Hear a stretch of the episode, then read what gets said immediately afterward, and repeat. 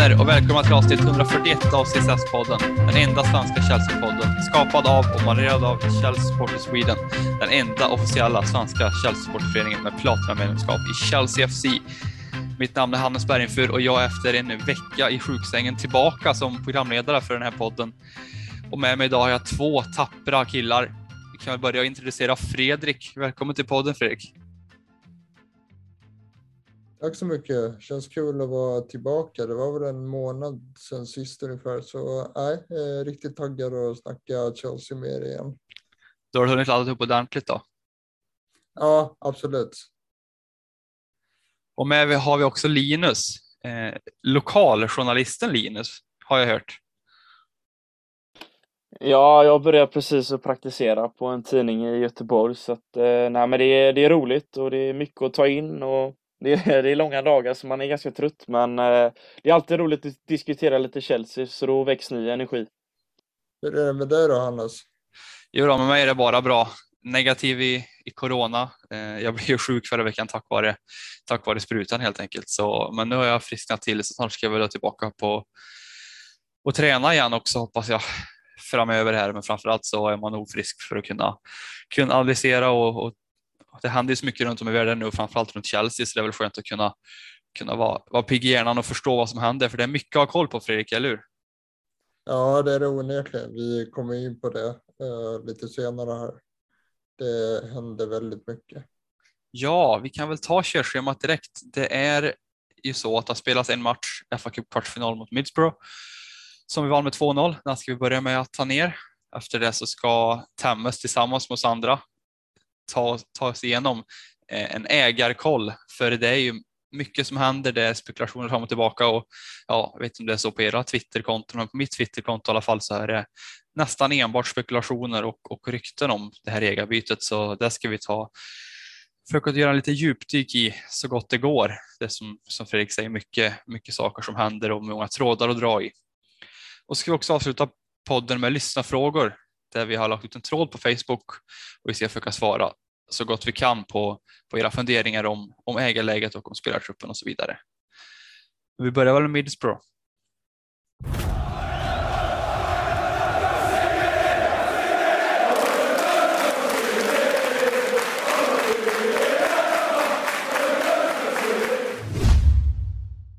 Och inför matchen mot, mot Middlesbrough så var det lite, lite skriverier där, Linus. Chris Wilder var ju minst sagt eh, frispråkig inför matchen om vad han tyckte om Chelsea, eller hur? Ja, det var ju det var lite kalabalik även inför den här matchen, för det känns som att det är alltid någonting som kommer upp när Chelsea ska spela match eller om klubben i allmänhet. Men nu var det ju egentligen att Chelsea hade velat lämna in en frågan om att få spela inför eh, tomma läktare, vilket väcktes otroligt stora åsikter, bland annat från Middlesbroughs eh, ägare eh, som gick ut med att sa att det, det, det, ska inte ske liksom och det är på ett osportsligt beteende egentligen av Chelsea att lämna in en sån här förfrågan. Men eh, publik blev det och på förhand blev det, jag såg det som en spännande tillställning eftersom att Middlesbrough hade stått upp både mot United och Tottenham. Eh, slagit United på Old Trafford och eh, slagit Tottenham på hemmaplan, så jag såg det här som en tuff utmaning och en stor eh, uppgift för spelarna. Eh, så jag var nervös på förhand, men sen tyckte jag när väl matchen sparkades igång så tyckte jag att vi tar tag i matchen eh, från start egentligen. Middlesbrough kommer upp i några få lägen på kontringar, men sen tycker jag vi styr matchen på det sätt vi vill. Och målet kommer lägligt och ur ett snyggt spel från backlinjen och fram så gör vi 1-0. Och därefter kommer även tvåan som är på samma sätt egentligen. Att det, är, det är kvicka spelvändningar från Chelsea. Så som får in tvåan, vilket gör att vi får ett mycket mer lugn i spelet i första halvlek skulle jag säga. Och eh, kollar vi på andra halvlek tycker jag att vi går in med samma inställning. Däremot tycker jag Middlesbrough försvarar mycket bättre i andra halvlek. Eh, kommer upp på vissa upplägg där eh, de går på kontring, men jag tycker samma där, att vi står upp bra jag känner inte riktigt det här hotet någon gång nästan under matchen. Jag tycker vi behandlar eh, uppgifter på ett bra sätt och Silva är ju klass som vanligt och nej men det såg stabilt ut och sen tyckte jag det var även kul att Harvey Whale fick komma in i slutet där och känna på det. Det är viktigt att få speltid som ungdom och eh, Torshäll visar ju sitt förtroende för de unga spelarna så det är fantastiskt kul att se. Fredrik, håller du med i Linus analys av matchen? Ja, absolut. Det blev ju en eh, väldigt behaglig resa till slut och man var aldrig riktigt orolig eh, Middlesbrough lyckades helt enkelt inte hota oss som de eh, gjorde med både Spurs och United. Så att nej, det, det blev en, en väldigt enkel match. mycket enklare än vad jag faktiskt trodde. Och ja, de som stod ut var ju Eh, Mason Mount, eh, Hakim Ziyech med sitt fina mål och eh, även Thiago Silva som, som var bra som vanligt. Sen tyckte det var kul att, att Lukaku gjorde mål också, även om han kunde och borde ha, ha gjort det till. Hur stor vikt tror du det var att vi fick ett mål så tidigt som, som vi fick? Vi vet ju att Chris Wilder var ju när han tränade Sheffield United väldigt hade ett väldigt kompakt eh, lag och, och var ganska svårspelade där under, under perioder. Eh, Fredrik, hur, hur stor stor nyckel tror jag var att vi, att vi gjorde mål så tidigt som vi gjorde och, och fick liksom kontrollera matchen. Jo, men det var ju väldigt viktigt förstås. Eh, då kan vi liksom lugna ner och spela vårt spel. Eh, man vet ju det mot sämre lag att eh, om man dominerar men inte får in det där målet så kan det lätt bli eh, nervigt och det var ju det som, som hände hände United bland annat och det var väl därför det gick som det gick där. Så det är klart, det är alltid, alltid skönt med ett tidigt mål och speciellt i en sån här match där det hade kunnat bli en, en jätteskräll. Men vi, alltså, vi, Eh, konstigt nog så spelar vi väldigt bra nu, eller vi får i alla fall resultaten med oss. Jag menar, vi, vi har nu 12 vinster på de 13 senaste matcherna. Och Eh, den enda plumpen i protokollet kom ju mot eh, Liverpool och det var ju på, på straffar liksom. Och eh, ja, sex raka vinster nu under turbulensen och det är ju helt otroligt egentligen.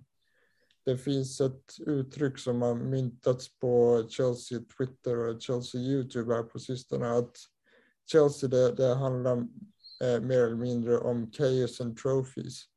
Och det, det stämmer ganska bra skulle jag säga. Jag tänkte bara fylla i det Fredrik sa precis det också, att det känns som att vi har ju gått samman i gruppen, i laget på ett helt annat sätt än innan tycker jag.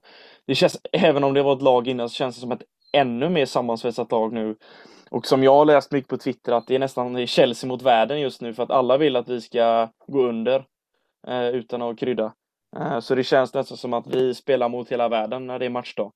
Och det, även det triggar igång både spelarna och oss fans, så att jag tror att det har gett så mycket tändvätska det här med eh, ägarbytet så jag tror att det här i slutändan när vi kommer till det sportsliga har bara gett positiva effekter. För spelarna har ju lyckats på något sätt omvandla den här energin till något positivt i matcherna och gjort resultat. Så att eh, det är imponerande och det är en stor styrka, både psykiskt och fysiskt, att kunna prestera på den här nivån när det är kaos runt klubben. Så nej, det är imponerande. Men, men tror du inte att, eh, att kaoset runt klubben har gjort också att spelarna kan jobba lite och fokusera lite på, på spelet eller vad säger man att de kan liksom jobba i det tysta och få framgång utan att det kanske märks utan att ha den pressen riktigt för pressen ligger någon annanstans, den ligger högre upp nu än på spelarna. Jo, jag håller med dig. Alltså, absolut, det kan vara så. Men jag sen tänker det också varit att spelarna har gått ner sig och nästan gått på att ha haft en ursäkt att det är kaos i klubben och vi inte kunnat fokusera. Men det har varit raka motsatsen och det är det jag tycker är så fascinerande i det här läget. Att vi har på det här sättet lyckats få resultat med oss i dessa tuffa tider och vilket vi har visat på att vi, vi är med fortfarande i FA-cupen och vi är med i Champions League och vi har en trygg placering i Premier League som vi har tagit vara på ett, på ett bra sätt den senaste tiden. Så att så sätt så tycker jag det är, det är imponerande, men eh, som du säger också att det kan ju varit en trygghet på så sätt att, att trycket ligger någon annanstans. Men jag, jag vill hylla spelarna ur detta perspektivet ändå. Och vi måste väl också hylla, hylla Tursel, för det känns ju som att vi har en väldigt tur att vi har den tränaren. Vi har en sån, en sån stark motivator som, som vi ändå har nu i Thomas Tursel helt enkelt för att jag kan tänka mig att eh, om vi har haft ja men säg en, nu är han ju väldigt taktiskt skicklig också Thomas Tursel, men han är också en motivator och håller alla liksom till lags i truppen. Om man har en, en tränare som kanske lägger mer fokus på, på taktik och, och spelsystem än gruppdynamik så kanske det hade fallerat åt andra hållet istället. Eh, är min tanke, så det kanske var glad att vi har Tursel. Fredrik, det är två spelare tycker jag som i skymundan av det här kaoset som vi nu har sagt att de opererar under som verkligen har, har gjort bra ifrån sig och det känns som att det våras för dem. Det är Kai Havertz och Hakim Ziyech. Tror du att den här våren kommer bli deras och att de kommer att vara utslagande i de två kupperna vi har kvar och att, att bärga den här Champions League, Champions League platsen i ligan? Det tror jag definitivt, eh, så länge inte någon av dem åker på tuffa skador. Båda två spelar ju riktigt bra nu, eh, minst sagt, och eh, jag tror absolut att de kan spela nyckelroller i, i återstoden av säsongen. Absolut. Och för mig så känns Champions League-platsen ganska säker nu. Visst, det, det kan vara en ultra jinx, men jag, jag, tror absolut att vi, att vi kommer fixa det. Det som är mer intressant är väl vad vi lyckas uträtta i det som återstår av kuppspelet. Vi, vi fick ju, det, det, får man trots allt säga, att förutom lottningen i Champions League här nu så har vi väl haft otrolig flax med lottningen i det inhemska kuppspelet. Vi fick ju i princip eh, lättast möjliga motståndaren här i, i eh, semifinalen av eh, FA-cupen i form av Crystal Palace. Eh, så det hade kunnat vara mycket värre och vi vet ju också att vi mött ganska svagt motstånd tidigare i turneringen och även vägen till eh, ligacupfinalen var ju också väldigt enkel. Så det, det, ser, det ser lovande ut. Ja, minst sagt att det gör det och att Crystal Palace är ju utan sin bästa spelare också i Conor Gallagher som ju jag antar inte kommer få med mot oss. Kom, ska ju bara vara munsprit givetvis så det, det är någonting som vi som vi ska ta oss förbi. Det känns ju som att eh, nu har jag inte koll på spelschemat riktigt tyvärr, men eh, när den här semifinalen ligger, men eh, vi har ganska fullt upp och viktiga Champions League-matcher framöver så så med den truppen vi har så känns det som att vi kan rotera på två fronter och fortfarande lyckas bra i både, både kuppen och ligan och sen då givetvis av bästa lag på plan mot, mot Real Madrid eh, såklart. Men, eh, men tror du inte att, eh, nu är det ju en turlott och det är ju det sämsta laget av de, av de andra två, liksom det är Manchester City och Liverpool. Men det är också ett Palace som är läng, så långt fram de har varit på väldigt lång eh, tid i, i kuppspel och de har inget annat att spela för. De har säkrat eh, Eh, att vara kvar i ligan i stort sett. Eh, I alla fall rent praktiskt och de har ingenting annat att spela för. Det känns inte ett högmotiverat Palace som ändå en, en liten, säger man, dark horse, farlig lott Linus jämfört med ett, eh, ett, ett, ett Liverpool och, och City som, som opererar på tre fronter. Jo, jag tror Palace kan bli tuffa för det Vera har lyckats göra med Palace den här säsongen är ju imponerande och Sen tycker jag det är flera spelare som jag kan anmärka tycker jag är duktiga i laget. Det är bland annat Mark Wee som är från Chelsea. Har gjort en fantastisk säsong. Eh, hade binden senast här nu i ligan och gjorde mål också. Precis, han gjorde mål äh, i cupspelet mot Everton. Och uttagen i landslaget och fick hänga dit en balja.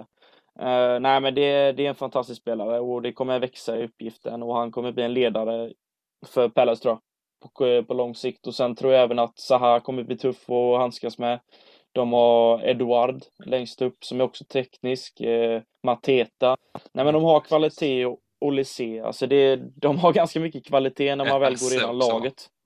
Precis, SC också. Uh, han har varit skadad mycket vet jag. Uh, men, uh, det, nej, men de har kvalitet offensivt. och de blir farliga, men du sa ju det själv att eh, Conor Gallagher, Gallagher kommer ju saknas och det är ju skönt för oss. Så att eh, jag tror vi, go vi kommer gå vidare till final, men eh, de kan nog göra det svårt för oss på Wembley för att eh, det var länge sedan de var så långt fram i kuppen och ja, det ska bli en intressant match på förhand. På tal om uttagen till landslaget där, Conor Gallagher. Känner du att du har något mer att tillägga om den här eh, FA Cup-runden Fredrik, eller ska vi gå vidare till, till att eh, spana in lite mer, eh, säger man, akademiska grejer och, och, och försöka dyka lite i vilka det är som kommer till vår, vår kära förening. Jag vill väl egentligen bara säga att jag instämmer i det Linus säger. Det är klart att det kommer bli en eh, tuff nöt att knäcka, men rent krasst, jag menar, jag, jag möter hellre ett eh, Crystal Palace än än eh, Liverpool än City. Men eh, vi får ju absolut inte underskatta dem. Eh, för det, det, är precis som Linus säger att eh, Vera har gjort ett, ett eh, bra jobb minst sagt. Eh, men eh, vi, vi ska slå dem helt enkelt, även om det kan bli tufft.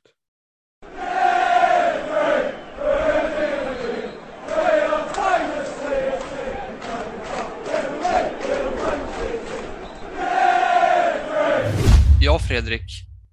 Det är höst 2022 och vi går ut i Premier League. Eh, vad säger man? första matchen i Premier League hösten 2022.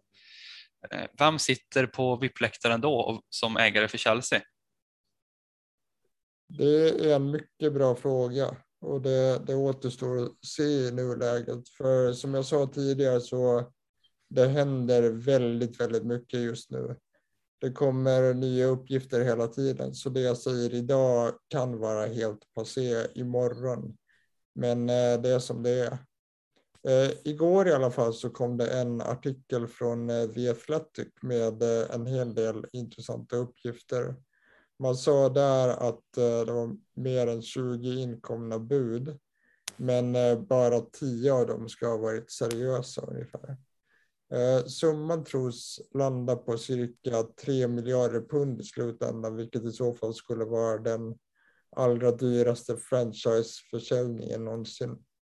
Rain, den här eh, banken som sköter försäljningen då, vill få till en så snabb försäljning som möjligt så att eh, Chelsea kan återgå till sitt normalläge. Och det vi sitter och väntar på nu är att eh, dessa bud ska sållas ut till en eh, shortlist den här veckan på ungefär eh, tre, fyra namn. Enligt eh, Ben Jacobs, en CBS-journalist som skrivit mycket om proceduren de senaste dagarna, så kommer den här shortlistan att utannonseras allra senast på torsdag vid lunch.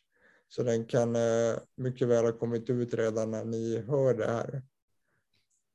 Det som är särskilt intressant med den här urvalsprocessen är att det sägs vara Chelsea och alltså inte Rain som eh, väljer ut buden. Och eh, det ska då vara eh, Marina Granovskaja, Bruce Buck och Eugene Tenenbaum som har tittat på de här buden. Så enligt Ben Jacobs så kan man förutsätta att klubben är okej okay med, med eh, de tre, fyra bud som väljs ut.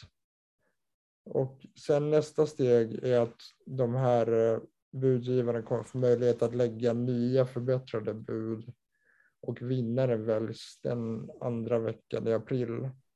Eh, det man ska säga här också är att det, handlar inte om vem som lägger det mest ekonomiskt lukrativa budet utan det är mycket annat som spelar in. Eh, Rain vill, vill som sagt få till försäljningen så fort som möjligt och jag tror att att eh, Chelsea som klubb och Abramovic i förlängningen som väl eh, sitter bakom spakarna på något sätt är liksom måna om att sälja till, eh, till rätt ägare. Eh, Rain kommer då att be regeringen om en andra licens för att sälja klubben eftersom det är en fryst tillgång nu och man kan även lägga till där att eh, brittiska regeringen har då en vetorätt men det är ganska osannolikt att de skulle lägga in det, skulle jag tro. Men eh, vilka kan då hamna på den här shortlisten? Jo, enligt eh, The Athletic så finns det fyra ledande bud. Det är då eh, Los Angeles Dodgers delägare Todd Bowley som eh, är backad av eh, schweizaren Hans-Jörg Wyss som vi vet. Eh, familjen Rickett som äger Chicago Cubs. Vi återkommer till dem. Sir, Martin Broughton, Josh Harris och David Blitzer i ett konsortium och New York Jets ägare Woody Johnson. Eh, några andra som sägs ha en bra chans eh, för att hamna på shortlisten är bland andra det brittiska investmentbolaget eh, Centricus, fastighetsmagnaten Nick Candy som nu har gått ihop med eh, ett gäng sydkoreanska investerare som, eh, eh som verkligen har starkt kapital i ryggen. Det som är notervärt här är att eh, Saudi Media Group, som många varit lockade av, inte sägs vara något ledande bud i det här. Och eh, ja, ska vi, ska vi gå vidare till, till att titta på de här som det diskuteras om? Jag satte ut den för vilka som kommer på den här shortlisten känns väldigt udda Fredrik och en liten överblick på, på sociala medier och man läser på på, på ganska på trovärdiga källor om de här olika eh, de olika personerna som eller olika konsortierna och grupperna, familjerna, vad det nu är som som kan hamna på den här shortlisten så känns det ju minst sagt som att det är, lite, det är ju kontroversiella personer och, och det här. Eh, kan du försöka förklara lite för jag, No to Rickets och så vidare har ju, har ju flurjat runt om på sociala medier, framförallt på Twitter kanske, men, men vad är det egentligen som, som de här har gjort och vad är det för, vad är det för, för sorts kontroversiella åsikter eller ageranden som de, som de har stått för? Ja, nästan alla de här eh, eh, budgivarna har ju liksom något kontroversiellt eller något som liksom försvårar läget. Och om vi ska börja med Ricketts-familjen då, så precis som du säger, så den som är någorlunda aktiv på eh, Twitter har väl sett eh, den här otroligt spridda hashtaggen No to Rickets eh, de senaste dagarna. Och det det handlar om där bland annat är att eh, Joe Rickett då i en läckt mejlkonversation har, eh, har eh, kommit ut med väldigt eh, islamofoba citat. Och eh, jag, jag tänker inte dra det ordagrant här, men det, det är liksom verkligen graverande och visar ett otroligt hat mot, eh, mot eh, muslimer. Och det är ju det är förstås många Chelsea-supportrar som är muslimer och även spelare i, i truppen. Jag menar, tar man en sån som eh, N'Golo Kanté eller Rydiger, eh, Malang Sarr och Hakim Ziyech, vad skulle de tycka om vi helt plötsligt har, eh, har islamofoba ägare. Och det sägs att eh, den här kampanjen mot dem har nått dem och de, de har sedan försökt gå ut och säga att nej, nej, vi är inte alls rasister. Men det känns lite, ja, alltså det, det känns, känns inte genuint helt enkelt. Så jag skulle gärna se att vi stryker dem eh, där de har dessutom inte drivit eh, Cubs eh, särskilt bra heller, vilket bland annat eh, Twitterprofilen Alex Goldberg har gjort en väldigt bra utläggning om. Om vi då ska gå vidare till eh, Woody Johnson så har även han en del problem. Och det är att han eh, har gjort eh, rasistiska uttalanden mot eh, mörkhyade och eh, utöver det så har han skött eh, New York Jets väldigt, väldigt dåligt. Eh, så han känns väl inte som en idealisk ägare heller. Sen eh, Saudi Media Group eh, som vi varit inne på, det var en ägare som jag rent sportsligt tyckte, tyckte lät väldigt lovande. Men det är klart att det finns ju problem med ett saudiskt eh, ägande också med tanke på eh, ja, kriget, kriget i Jemen och eh, den här ja, eh, den här dåliga behandlingen av mänskliga rättigheter och avrättningar och, och sådana saker. Och sen en ytterligare svårighet man, man kommer ha om man är med på den här shortlisten, det är att man måste ju då bevisa att man inte är kopplade till eh, staten. Och det kan bli ganska svårt eh, därför att Saudi Media Group säger att de är en fristående organisation men i, i Saudiarabien så är väl mer eller mindre alla kopplade till staten på något sätt. Och det blir väl inte lättare av att ägaren eh, eh, kan inte alls arabiska så det är möjligt att jag uttalar fel men eh, Al-Khareji eh, och eh, bin Salman har synts på bild på hans eh, Twitterkonto. Så det känns ju problematiskt även med, eh, med dem. Eh, men om man ska försöka hitta det mest troliga och det bästa alternativet så tror jag ändå att det är Todd Bowley eh, faktiskt.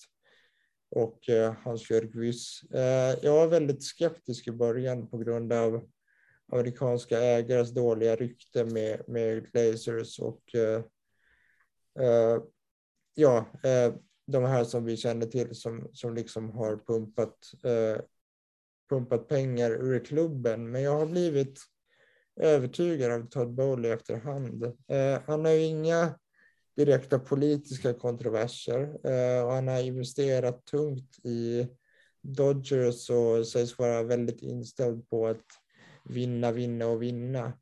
Och eh, det känns nog som att det är det budet som kan göra att eh, affären går igenom som snabbast. Så det, det är även en aspekt i det. Eh, man kan också nämna här att, att det sägs vara, eller att eh, han har varit intresserad av klubben tidigare, eh, 2018, när Abramovic hade problem med sitt visum. Och det, i den vevan så var även Ricketts intresserade. En annan grej som har hänt här är att eh, Catalina Kim nu idag läste jag, eh, som alltså är en del av Nick Candys konsortium, eh, The Blue Football Group som de kallar sig, har varit ute på Twitter och faktiskt bemött supportrar direkt och haft konversationer med dem och lagt fram deras planer för det. Nu EU det är ett väldigt starkt konsortium och de är backade av den sydkoreanska eh, pensionsfonden till exempel och har en himla massa pengar. Men jag vet inte sjutton alltså. Det, Nick Candy har, har ju pratat väldigt mycket och eh, han, eh, han ska ju vara en Chelsea-supporter och sådär. Eh, men eh, det finns också de på, eh, på Twitter och liksom framstående Chelsea-supportrar som har mött honom och, och liksom sagt att han är, han är kort och gott ett as. Eh, liksom. Eh, det, det kanske inte påverkar hur han är som ägare, men eh, jag skulle nog säga att eh, Todd Bowley är favorit i nuläget. Men eh, man ska säga det också att det är långt ifrån klart. Eh, men eh, shortlisten kommer att ge oss en viktig indikation i alla fall. Och till sist då så skulle jag säga att det finns ungefär fyra olika källor att hålla koll på de närmaste dagarna om man vill hålla sig informerad. Och det är The Athletic förstås, eh, Ben Jacobs på CBS, som alltid Matt Law på The, The Telegraph och sist men inte minst eh, Nizar Kinsella på Goal som har skrivit mycket om eh, Saudi Media Group. Och ja, det, det är väl det hela. Det är ungefär där vi står i nuläget. Linus, som har lyssnat på vad Fredrik säger här så är det ju minst sagt komplicerat och mycket att ha koll på. Men men vi, vi, vart ligger du? Vilken åsikt har du till det här? Hur, hur är din fotbollsideologi kontra, kontra ägarskapet för Chelsea? Ja, alltså vi lever i en fotbollsvärld där eh, pengarna pumpas in och eh, utan en ägare med både ekonomiska och sportsliga intressen så kommer man inte nå resultat idag. Det är svårt. Eh, men ja, förhoppningsvis hamnar vi i ett läge där vi får en ägare som har intresse och vill att klubben ska framåt och fortsätta i den riktningen vi är nu. Och eh, jag ser gärna en som Abramovic på det sportsliga sättet som är engagerad i klubben, som vill klubbens bästa och fortsätta på det framgångsrika sättet vi har gjort de här åren under Abramovic. Men eh, det är som sagt som Fredrik har varit inne på, det finns mycket att diskutera om olika möjliga köpare för klubben, negativa aspekter. Eh, så att, nej, jag tycker det är en rörig soppa detta. Men eh, mitt mål är att vi får en ägare som brinner för klubben och vill alla väl. Eh, och att vi äntligen bara slipper en diskussion om att vi, våran ägare gör si och så. Jag vill bara att vi hamnar i ett läge där nyheterna kring Chelsea kan dämpas lite för man har eh, levt under ett ständigt mediatryck gällande vår klubb det senaste så att man vill bara skapa en lugn och ro runt klubben känner jag spontant. Hur stor vikt lägger du i att det är folkets man som kommer då? Nu kanske att han själv gillar att, eh, att eh, pusha upp sig som det är liksom Nick Candy. Han är någonstans folkets man i det här, det här ägarvalet. Vad lägger du för värdering i det, om det nu är sant, sett till till exempel den här amerikanska ägaren som jag tappar namnet på nu, som äger Dodgers, eh, som kanske rent eh, ja, men säkerhetsmässigt, man vet vad man har, vad man får liksom. Hur, hur stor vikt lägger du i att det, att det är en britt helt enkelt, en britt och Chelsea-fan som kommer att ta över? Jo, men man gillar alltid de här personliga anekdoterna att det är ett Chelsea-fan och att det är en britt. Såklart, det är ju något extra i det hela också. Att det blir en aspekt att ta in i diskussionen, att, det, man, att man supportar klubben, det är ju alltid något positivt och vill man nå resultat med Chelsea och eh, vill att klubben ska gå framåt så tycker jag det är absolut det är inget negativt med det. Men det gäller ju bara om det är skriverier eller om det är sanning så eh, absolut.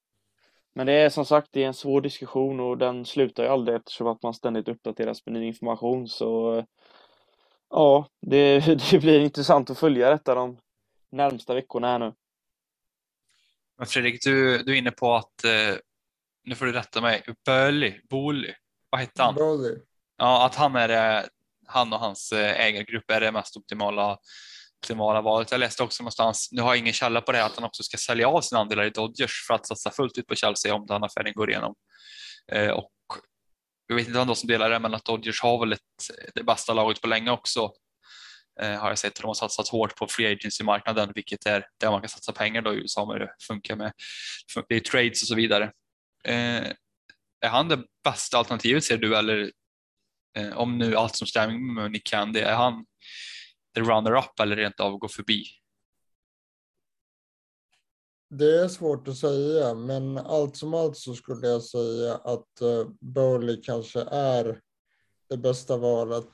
Och jag tror absolut att det finns ett egenvärde i att ha en ägare där det inte finns några politiska kontroverser eller frågetecken. Därför att det jag sitter och funderar lite på nu är vad händer efter Eh, efter det här med Abramovic, kommer man eh, ta ny ställning till, eh, till andra aspekter, liksom eh, ja, överträdelser mot mänskliga rättigheter och så där. Eh, så då skulle man ju hypotetiskt kunna tänka sig att man börjar gå efter Newcastle med bin Salman och skulle vi då välja Saudi Media Group, ja men då kanske vi är där igen. Eh, så jag, jag, tror att det, det, är bra om vi väljer en, en ägare som, som liksom utåt sett i alla fall verkar vara ganska problemfri ur ett politiskt eller åsiktsmässigt eh, tänk. Eh, sen, sen är det väl så liksom att man blir väl inte så, så rik om man Alltså jag, jag, tror väl på något sätt att alla har väl eh, skelett i garderoben och gjort moraliskt tvivelaktiga saker, men eh, det känns dumt att spekulera i också. Men ja, kort och gott, eh, jag tror då att eh, Todd Bowley är den bästa ägaren av de som, de som det spekuleras om nu. Eh, Ricketts vill jag inte ha och det tror jag de flesta eh, skriver under på och eh, Woody Johnson känns inte bra heller. Och eh, då problemen med Saudi Media Group som jag precis redogjorde för. Och Nick Candy, ja, man får väl se om han kan walk the walk också. Det känns i alla fall lite bättre nu när han även har andra investerare vid sin sida som i alla fall enligt egen utsago vill klubben väldigt väl och liksom har tydliga åsikter om eh, Super League eh, och sådär. Eh, Katarina Kim har sagt en hel del intressanta saker. Så jag tror nu att The Blue Football Group, som de kallar sig, har en bra chans också. Det, det, är, väl, det är väl de två alternativen som är bäst kanske. Ja, jag eh. tycker att det, det ligger intressant det du säger om, om det här att det kan bli en uppföljning på, på vad säger man, och vi drar en parallell, jag vet inte hur många år sedan det var nu, men när metoo kom fram så det var ju en, en rörelse som spred sig över, över hela världen ju, och, och, globalt och det kommer ju inte det här spreds på samma sätt. Och det ju, gjorde ju helt klart samhället till något bättre. Jag tänker också att det blev ju också en följd, liksom det blev som en effekt av varandra om man säger det började någonstans och gick det vidare. Nu börjar det med Abramovic och, och Chelsea eh, vi har ju, nu är det ju Formel 1 i, i helgen i Saudiarabien som det har blivit en diskussion om till exempel. Ska man flytta den, den arenan? Nu har även Ryssland ansökt om, om EM 2022. Det är ju minst sagt kontroversiellt. Därför kanske vi ska undvika Saudiarabien och, och andra ägare som kommer från sådana såna områden. Vi har ju till exempel PSGs ägare också, eh, Qatar eh, och även Citys ägare är väl också misstänker jag eh, inte helt. Det är väl så. Vad säger du om det? Att, tror att det kan bli så att eh, det kommer in lite moral i fotbollen nu? Också som en effekt kanske på, på förra vårens eh, kaos under Super League. Jag tror inte att det är helt eh, osannolikt i alla fall. Eh, det ryktas även att det här eh, fit and proper owners test som alla klubbägare måste gå igenom, att man ska lägga till just en eh, moralisk eh, aspekt där. Men det, det är än så länge bara spekulationer. Jag kan absolut se en situation nu där, där fotbollen ställer sig frågan att kan vi tolerera vad som helst eh, efter det som har hänt med, med Abramovic. Det känns som att det kan ha öppnats upp en dörr där så att man börjar ifrågasätta saudiarabiska ägare och eh, katariska ägare och andra som helt uppenbart inte har rent mjöl i påsen.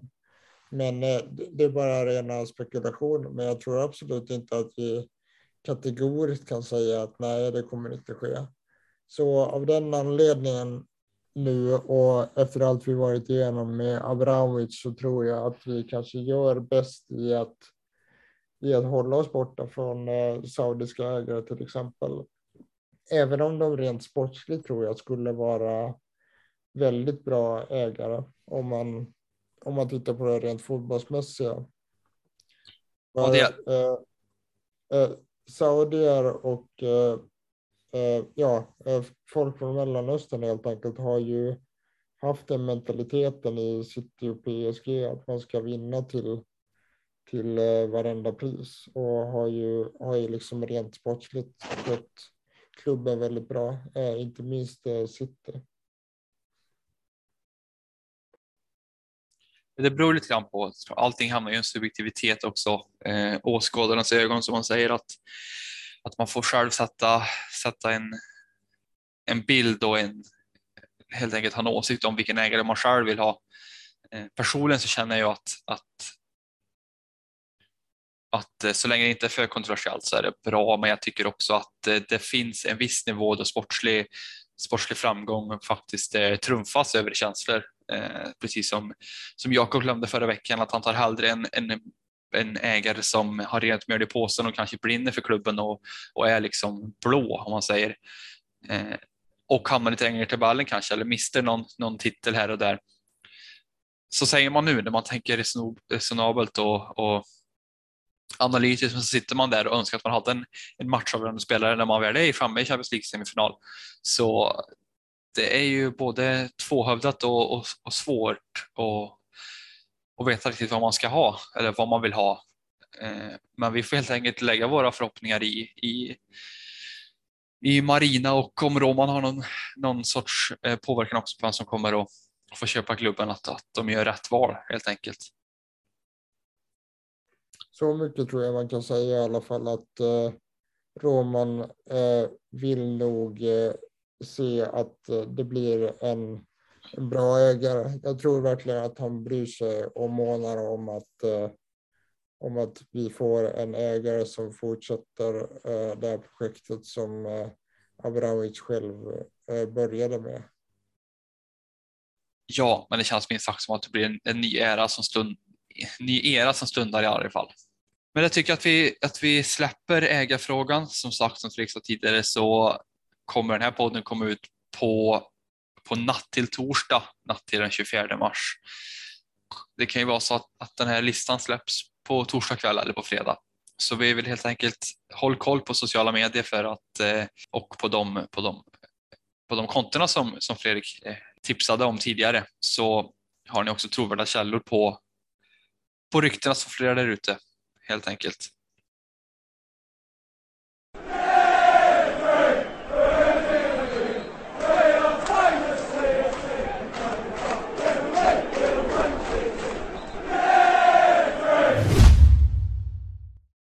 Och vi drar igång direkt med en fråga från Anders Jonsson. Tror ni att Lukaku kommer lämna i sommar? Kan vi förlita oss på Broja då? är den första frågan. Vi kan väl ta den. Eh, Linus, vad tror du? Tror du Lukaku kommer lämna i klubben i sommar som att det har florerat en del rykten om? Ja, det har varit mycket skriverier, men han menar att han vill vara kvar och kämpa på sin plats eh, vid ett flertal tillfällen. Men jag hade gärna velat se han en säsong till och få se vad han går för, för att det, han har haft lite otur både med skador och dåligt flyt och eh, hon har haft det väldigt tufft det första året att komma tillbaka till Chelsea för han skulle ju tillbaka och leverera våra mål där framme och det har han inte gjort. Och eh, nu har han hamnat på bänken för att han är inte vårt första val längre. Det är ju Kahavets längst fram. Och det är nog eh, någonting som är jobbigt för honom själv, men jag tror att det kan ju vara någon slags 10 inför nästa säsong att ta tillbaka fansen och visa att han är våran målkung. För eh, Brocha kommer ju också kunna vara med i den diskussionen och då har vi helt plötsligt tre alternativ. Och Brocha känns ju som en en eh, ung spelare fast otroligt mogen för sin ålder och visar ju Southampton att det är målskytt och eh, speed har han och teknik med bollen tycker jag också han har en del kvaliteter i så att eh, han har ju mycket att visa Lukaku men jag, jag tror att han stannar en säsong till. Det, det är min magkänsla men det är svårt, det är så mycket skriverier om icke eller hans vara eller icke vara i Chelsea. Men eh, jag hoppas en på en säsong till för att eh, än har vi nog inte sett vad Lukaku kan gå för. För att det finns kvaliteter i den spelaren helt klart. Det är bara att kolla från säsongen med Inter förra att det är klassspelare. Det vet vi om. Det är bara att han inte fått visa sig från sin bästa sida. Tror du också att eh, Lukaku kommer vara kvar med och vara, säger man, utmanad, utmanad av eh, mannen med det svåruttalade namnet Fredrik? Ja, jag hoppas att eh, Lukaku blir kvar minst en säsong till i alla fall. Jag skriver under eh, på allt det som Linus sa och eh, jag har varit inne på det förut, men personligen så har jag strukit ett streck över intervjun och jag har alltjämt väldigt starka känslomässiga band till Lukaku och vi vet ju att, att i sina bästa stunder så är han en världsklassanfallare. Och jag tycker inte att vi bara ska kasta bort det. Eh, när det gäller Broja så jag tror absolut att han har en roll att, eh, att spela i truppen nästa säsong och vill ha honom tillbaka. Men jag tror att det är viktigt att inte lägga allt för stor eh, tyngd på hans eh, unga axlar än jag tror att, att eh, han passar ganska bra som en, som en eh, rotationsspelare bakom Lukaku och eh, Havertz. en annan sak gällande Lukaku är ju att eh, man har ju pratat väldigt mycket om att, eh, att man förmodligen inte skulle sälja Lukaku eftersom eh, man skulle få en, en väldigt relativt dålig transfersumma för honom. Nu är frågan ju med de nya ägarna om inte den eh, aspekten ställs i ett annat ljus eh, med tanke på att det, det är liksom inte den nya ägaren som har gjort det här utlägget och det, det är på så sätt inte lika mycket av en prestigeförlust om man säljer honom för säg 40 eh, miljoner pund. För det, det tror jag faktiskt var, var, eh, eh var liksom en, eh, en viktig del i det att eh, man eh, skulle inte vilja göra en, en sån prestigeförlust som det skulle ha varit för, för Roman då att, att, sälja, att sälja Lukaku för ett eh, kraftigt eh, försämrat värde. Men eh, ja, det är bara spekulationer. Men eh, för att sammanfatta så jag vill jag vill absolut se se Lukaku kvar i klubben nästa säsong och jag tror faktiskt att, eh, att han kommer stanna. Men som sagt, det är mycket skriverier och spekulationer och det är svårt att säga helt enkelt. Här har vi ytterligare en fråga som handlar om nästa säsong då och spelartruppen. Är det troligt att eh, Thomas Tursche vill hämta in Dembélé trots skador och dålig attityd, Linus? Och jag tänker att vi får ju in en viss tidigare nämnd landslagsman från Crystal Palace. Känns det inte som att eh, truppen är ganska full där fram med han in? Ja, det är ju konkurrens och det tycker jag alltid det ska vara i Chelsea. Men eh, vi får ju se vad som sker i sommar. Mycket kan ju ske. Eh, men som både jag och Fredrik har varit inne på nu att Lukaku vill vi ha kvar. För att vi känner att det är ju inte en spelare som har gjort sig rättfärdigad från sin återkomst än. Så jag tycker att konkurrens ska finnas för det är Chelsea vi snackar om här och jag tycker att den kvaliteten vi har med dessa spelare så tycker jag att vi borde satsa nästa säsong på att köra på dessa och sen vet man som sagt inte vad som sker. Jag menar, det kommer ett nytt fönster här till sommar nu och eh, mycket kan hända men eh, ja, jag tror att det, det är nog det bästa alternativet för klubben. Men jag tänker att du säger att vi ska köra med de vi har och jag förstår att du även inkluderar Broja och eh, Gallagher där. Mm. Mm. Blir det inte en för mycket minst fram för att måste inte någon ut för att vi ska kunna få plats med alla dem? Och nu tänker jag alltså utan poneringen att det till nyförvärv kommer in. Ja, alltså visst, det, det är ju många spelare framme vi kommer bli, men samtidigt så tycker jag ändå att vi hade Giroud, Batshuayi och Tam Abraham också som har varierat men eh, det kan ju givetvis bli en utlåning och det kan ju nat naturligtvis bli Brocha igen som får sticka på utlåning men eh, jag tror man kan, eftersom våra skadeproblem vi har haft på den här truppen så behöver vi många alternativ tror jag men eh, såklart det kan bli en utlåning men jag tycker det är roligt när det finns fler alternativ man kan rulla runt på och även testa med två anfallare framme. Eh, så ja, man kan laborera mycket men eh, jag tror att det kan funka utan utlåning. Men det beror lite på situationen med skador och så vidare. Ta bara en tanke som upp mitt huvud här Fredrik. I Gallagher kommer enligt mig och eh, jag är ganska säker på att han kommer vara en del av truppen nästa säsong. Eh, jag tror att Broja och Lukaku kommer att, eh, att eh, tillsammans ha en plats på topp. Däremot så har vi risken att en del backar lämnar, bland annat Aspilicueta då, en ytter. Vi har den här säsongen haft en hel del problem på wingback-positioner och fått alternera med både Pulisic och Hudson Odoi. Deras spel, spel, spelartyper är inte alls lika som Gallagher då han är lite mer Mason Mount skulle jag säga i speltypen med eventuellt lite mer fart under fötterna. Men jag tänker här att om man kollar på dagens trupp och tar in en Conor Gallagher så är det väl Hudson Doyle som är längst ner på den offensiva listan eh, som ska ut helt enkelt.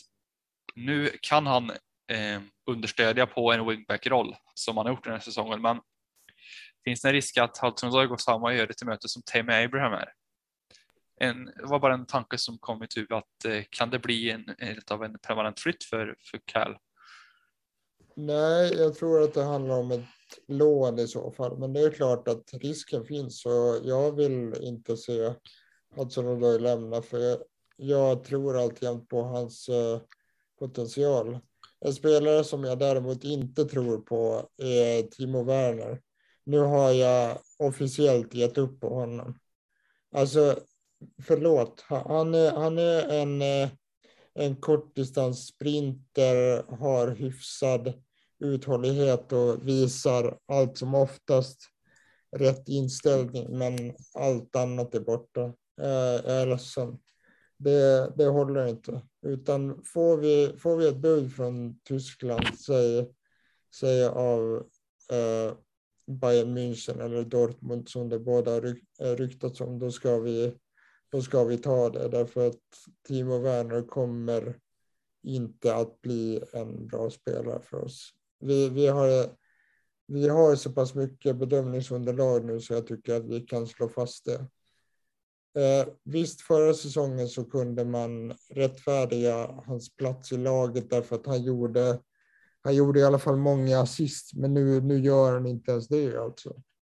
Han eh, producerar inga poäng och hans grundteknik är alldeles för dålig. Så jag, jag har velat mycket fram och tillbaka om vilka som ska lämna egentligen, men jag, jag, jag tror inte på Timo Werner längre. Jag är ledsen. Däremot så känns det som att Werner kommer att, eh, att om man går till Bayern München, bli en succéspelare där, eller hur? Ja, ja, absolut. Det, det, det, det är nästan en garanti. Det är ju så det funkar med, med oss anfallare. Vi, vi verkar ju lyckas förstöra i princip vilken anfall helst. Jag, jag, tror, jag tror till och med att, att eh, så som Erling Haaland hade kunnat få problem att producera hos oss det, det är liksom för, förgjort det här med, med Chelsea och stjärnstrikers. Men jag, jag tror absolut att i, i Bundesliga så kommer han eh, göra 20-25 mål igen. Vi ska ha en hårt jobbande buffel eller som Drogba och Costa. Ja, typ så. En riktig jävla nagel i ögat. Där har vi våran, våran albanska kompis i Southampton kanske. Han har i alla fall några attribut som tyder på det. Ja, men jag, jag tror att uh, Armando Broja kommer att bli en väldigt bra, bra spelare. Sen återstår det att se om det blir hos oss eller om det, eh, gud förbjude, blir i en annan klubb. Det, det sägs ju att vi, att vi har fått en del bud och att det inte är helt otroligt att vi åtminstone överväger dem. Men eh, vi ska väl inte fastna i den diskussionen just nu. Nej, det ska vi inte. Vi går vidare i i frågelådan här tänker jag. En fråga från Fredrik Andersson. Har vi att ta upp lottningen eh, mot Real Madrid? Det har vi inte gjort i podden än. Eh, jag tänker att det blir en större analys givetvis när vi närmar oss eh, kvartsfinalen, men Linus, vad tycker du? Givetvis så är det ju, vad säger man, som jag sa till en kompis, vi kanske är det fjärde eller femte bästa laget i den där skålen och Real Madrid är det fjärde eller femte bästa laget i den skålen, även de det är den jämnaste matchen på förhand och en väldigt tuff lottning, men samtidigt inte mardröm, eller hur? Nej, absolut inte. Kollar vi på förra säsongens fina resultat där Mount stängde in bollen och skickade oss vidare så eh, tycker jag ändå jag har ganska bra magkänsla inför Real. Eh, kollar man på senaste matchen för Real i, i El Clasico på eh, Santiago Bernabéu så blev det ju ett totalt magplask där Barcelona körde över Real som såg otroligt bleka ut. Men det är ju återigen så ser man ju att eh, mycket hänger på om Benzema är med eller inte, för när Benzema är med så levererar de resultat. Och nu var han inte med och direkt då så blev det problem för Real. Och mm, ja, men det är en intressant lottning. Och jag tror vi har stora chanser att kunna göra det svårt för Real. Jag tror att det klassiska och fadäsen var, var en kombination av att kanske världens bästa fotbollsspelare just nu, i alla fall offensivt, Karim Benzema inte var med och att de spelade med svarta tröjor på hemmatröjan, Fredrik. Man spelar inte med ett fjärde ställ på hemmaplan i ett Clasico. Jag tyckte det var väldigt märkligt att eh, inget av, av de två lagen hade sina ordinarie ställ. Det, det, det, finns ju liksom ingen, ingen färgklash där heller. Jag menar, det, det, går, det går ju inte att ta miste på, på eh, vita och, och blå-röda tröjor liksom. Nej, Men, nu var ju det, ja, den här tröjan Real hade var en, en, en, en jubileumströja, men givetvis kunde man gjort den i någon annan färg än svart kanske, tycker jag. Ja, de ville väl få, få många exemplar sålda tänker jag. Den såldes ju för, vad stod det? Ja, över 2000 kronor i alla fall i, i shoppen eller någonting sånt för en, för en äkta jubileumströja. Men den tröjan är knappast eh, förknippas med något bra nu i alla fall. Så, så, så åter till lottningen då. Givetvis så fick ju Liverpool eh, en drömlott, likaså alltså Bayern München och City ska väl kunna ställa av Simeone. Simeones Atletico, även fast det är väl en efter våra match då den, den jämnaste. Vi hade väl också tur någonstans att vi fick City och Atletico. För jag är glad att vi inte har Bayern i en eventuell semifinal, Linus. Håller du med där?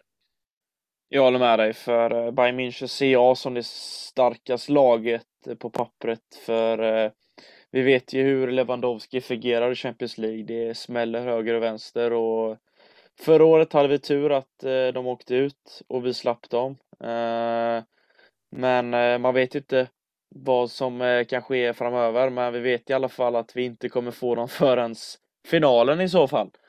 Så går vi vidare så möter vi antingen City eller Atletico. Eh, så ja, nej men det, jag tycker att det är en bra rottning på förhand, men en otroligt spännande drabbning mot Real Madrid.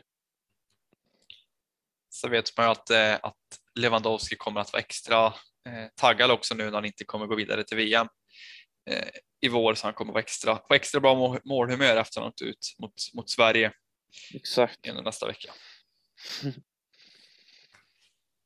Ja, men det tycker jag att vi knyter ihop säcken där. Om inte Fredrik har något annat att tillägga på Real Madrid. Nej, jag tror att vi tar det längre fram. Yes, då gör vi så. Jag vill påminna alla om att följa oss på sociala medier. Det är sportföreningen Chelsea Sport Sweden som står bakom den här podden och man behöver inte vara medlem för att till vårt ideella arbete. Eh, men man kan stötta oss genom att följa oss på våra sociala medier. På Instagram heter vi Chelsea official och på Twitter heter vi Chelsea om vi följer oss på Twitter så heter jag atbergenför99. Fredrik heter att Fredrik Temmes och Linus heter att Linus Sjöström. Jag rekommenderar också besök på vår hemsida på Svenska fans som är www.svenskafans.com Chelsea där det finns artiklar. Det finns ganska regelbundet upp, upp till artiklar nu. Det är mycket som händer så om det är något ställe ni ska ha koll på så är det, är det vår kära Svenska fans-sida. Eh, sen så ska jag som vanligt också om ni lyssnar på den här podden och mot förmodan inte är medlem i vår CSS-poddgrupp på Facebook så rekommenderar jag det för det är väl ut våra bland annat våra frågetrådar som i dagens avsnitt som man har chans att ställa frågor till oss här i, i poddproduktionen och, och även rekommendera ämnen som man ska ta upp under veckans podd. Tack för medverkan Fredrik. Alltid, som alltid ett nöje att ha dig med. Tack så mycket. Eh, Eh, ja, jag kan bara säga samma sak. Det är alltid ett nöje att vara med här. Så jag tackar så mycket för förtroendet och en bra diskussion idag. Så får du hälsa katterna. Det ska jag göra. Tack också till dig Linus. Jo, men tack så mycket. Det är skönt att ta en uh, paus från uh, sin övriga vardag och snacka lite Chelsea, så det är skönt att tänka på det man älskar mest i världen, det är fotboll och Chelsea. Så får du fortsatt lycka till också på, på praktiken. Tack så jättemycket. Och ett stort tack till alla som lyssnat. Eh, njut av vårsolen, ät något gott, men viktigast av allt, no to rickets. Carefree och up to Chelsea.